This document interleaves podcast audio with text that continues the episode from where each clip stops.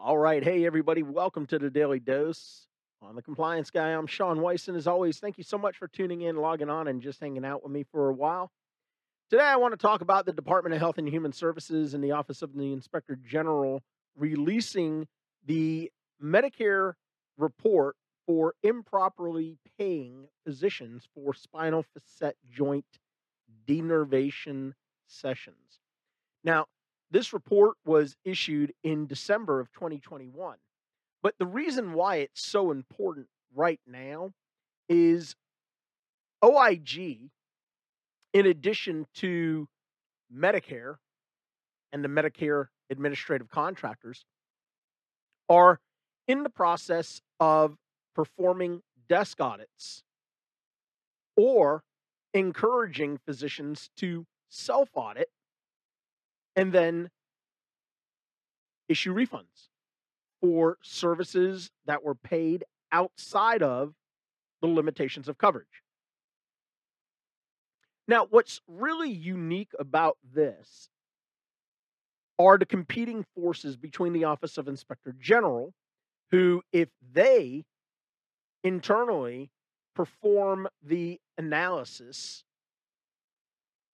to determine whether or not your providers were improperly paid by exceeding the number of denervations that are allowed during a rolling 12 month period. They are not only asking for actual damages, they are asking for a multiplier on top. And that multiplier can be anywhere from one and a half up to treble damages. But CMS is sending notifications out to providers who perform these services, advising them that they should self audit these facet joints, these spinal denervations, and make a determine a determination as to whether or not they were overpaid for these services.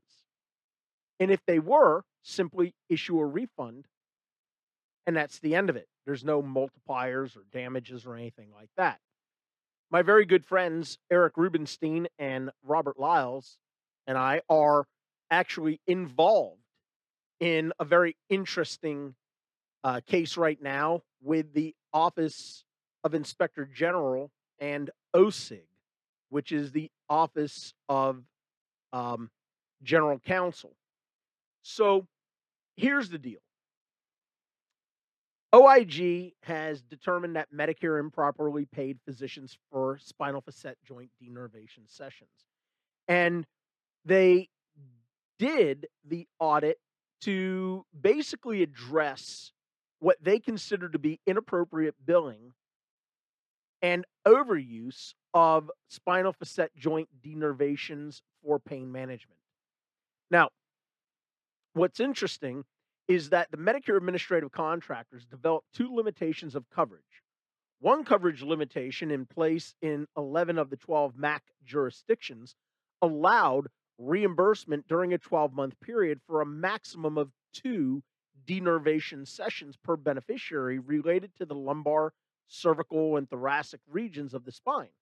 The other coverage limitation allowed reimbursement for a maximum of four or 10 facet joints per denervation session, depending on the MAC jurisdiction. Now, prior OIG audits found that the MACs that limited coverage to five facet joint injection sessions related to the lumbar and cervical or thoracic spines during a 12 month period had improperly paid physicians. Now, the really important thing to keep in mind here is that this has nothing to do with medical necessity. Why? Because OIG believes that they shouldn't have to question medical necessity because everything a physician bills to Medicare would be medically necessary. Otherwise, they wouldn't bill it. So, this is what is referred to as a strict liability issue. They are looking at an LCD they are making a determination as to how many of these facet joint denervations are allowed by the MAC. And then they are running your utilization reports to make a determination as to whether or not you were overpaid, whether or not you exceeded the limitations established in that coverage determination. So, the way that they did the audit was from January of 2019 through August of 2020. That's what they refer to as the audit period. Their audit covered denervation sessions for beneficiaries that received more than two sessions for at least one covered spinal region. Again, we're talking about the lumbar, the cervical, or thoracic spines that were performed during a 12 month period. And what they determined was that it totaled approximately $16.8 million and that included denervation of more than four or 10 facet joints, which totaled more than 10.9 million. So here's why OIG and OCIG are going after this.